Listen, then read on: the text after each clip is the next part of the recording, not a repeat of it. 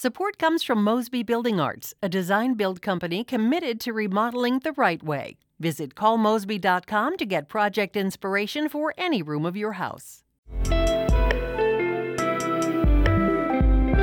It's Tuesday, June 7th. This is The Gateway. I'm Wayne Pratt.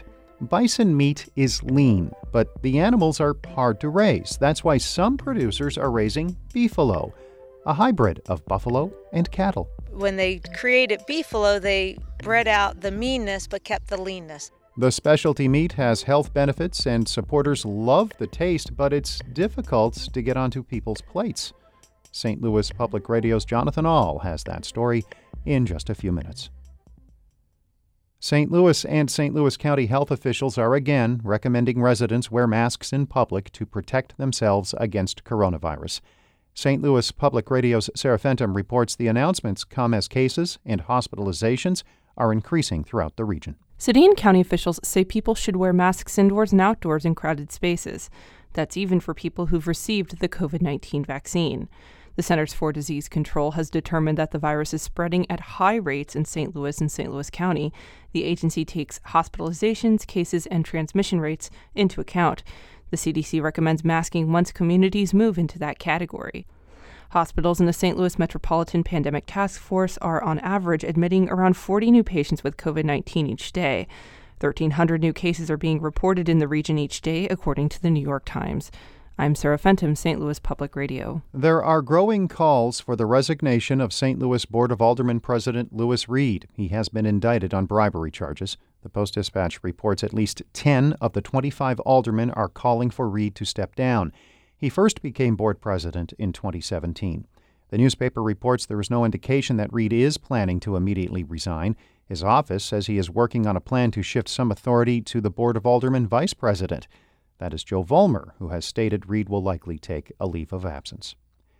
St. Louis is turning off electric scooters downtown and in the downtown west area. The move follows a request by public safety officials who are concerned about teens coming downtown on the weekends. Public Safety Director Dan Isom says some of those gatherings have led to shootings. Parents drop off teens who ride the scooters throughout downtown and downtown west. Isom says scooter companies have agreed to shut off the vehicles indefinitely. He adds city police officers are too busy to monitor scooter use. Missouri's Senate president is touting his work on transportation issues as he vies for the state's open U.S. Senate seat. Dave Schatz is one of many candidates running for the spot. St. Louis Public Radio's Sarah Kellogg reports. Schatz says by working firsthand with current Senator Roy Blunt, he knows how important it is to have someone in Washington, D.C. advocating for transportation funding. Now, as Blunt is stepping down and Schatz is running to take his seat, he says his passion for transportation funding would continue, albeit on a larger scale. Infrastructure is one of the core functions that, that the federal government should be engaged in. Schatz also defended the passage of a gas tax increase that the state legislature approved last year, saying he could not have left the Missouri Senate in good faith without funding the state's transportation needs. Missouri's August 2nd primary, where the crowded field has more than a dozen candidates, is less than two months away. In Jefferson City, I'm Sarah Kellogg, St. Louis Public Radio. Schatz made the comments on Politically Speaking. That episode is at stlpr.org. The U.S. Supreme Court will not hear an appeal by a St. Louis couple who waved guns at Black Lives Matter protesters outside their home two years ago. The High Court declined to review the Missouri Supreme Court's discipline of Mark and Patricia McCloskey. The court suspended their law licenses indefinitely, but eventually put those suspensions on hold and placed them on probation for a year. Governor Mike Parson pardoned the couple after they pleaded guilty to misdemeanors. Mark McCloskey is a Republican candidate for the U.S. Senate in Missouri.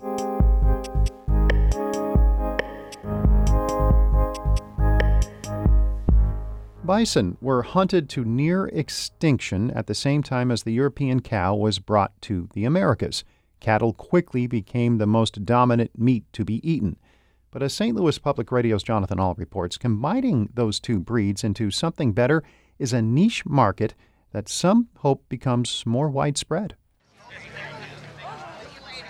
The farmer's market in Rolla is pretty typical of those in the area. You can buy beef, pork, eggs, vegetables, and baked goods that are grown and made nearby. But one stand sells something different beefalo.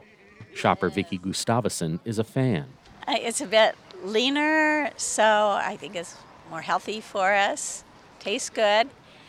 We sometimes cook it in the crock pot, a roast, and uh, it comes up nice and tender every time. Beefalo is exactly what it sounds like part beef, part buffalo. And the meat available at the Rolla Farmers Market comes from the farm of Andrew and Kelly Deach. About 25 female beefalo, most with a calf nearby, are grazing on the 650 acre A&K Ranch in south central Missouri near Raymondville. They look a lot like regular cows, but their hair is a little longer and they look a touch bigger in the shoulders. Kelly Deach says these animals combine the best of both worlds. And as we like to say, they when they created beefalo, they bred out the meanness but kept the leanness of the bison, so kept the good qualities of, of the bison. And beefalo were definitely created. While there was some unintentional crossbreeding when European cows got into buffalo herds in the 17th and 18th centuries, it wasn't until the 1970s that a reliable, fertile crossbreed was produced. The intent was to get the lean meat of bison into an animal that could be raised as easily as a cow.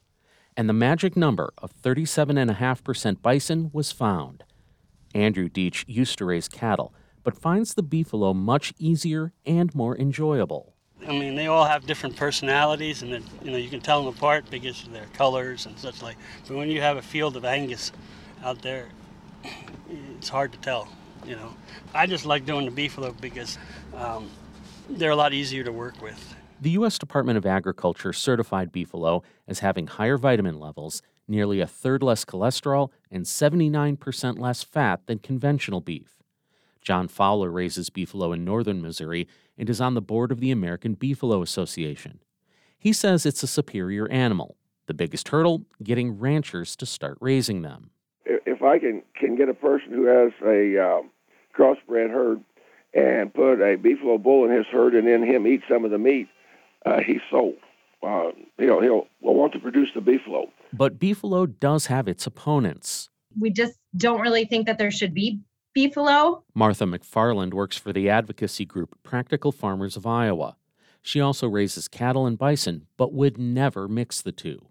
She says nature did just fine producing bison, an excellent animal that's also good to eat. But she does empathize with beefalo producers.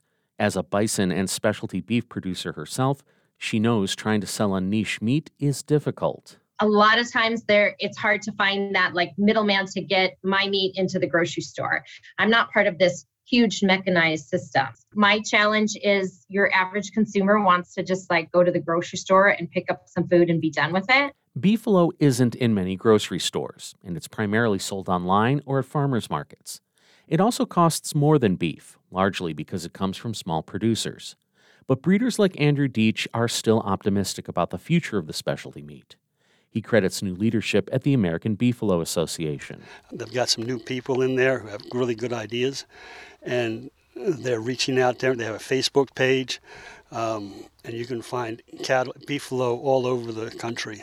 Deach says while he and his wife enjoy selling their product at three farmers markets, they're really excited by the prospect of getting more ranchers interested in beefalo.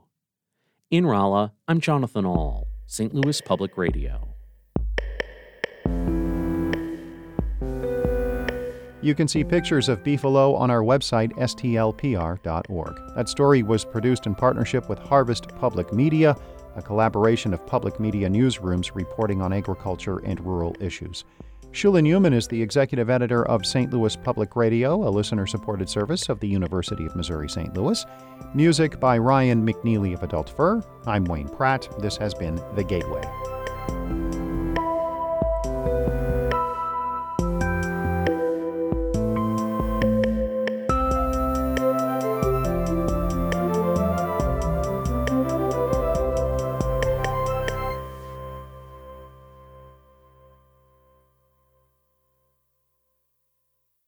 Support comes from the Missouri Forest Products Association, committed to conservation and careful management of the state's forests to make them more resilient and better habitats for wildlife. ChooseWood.com.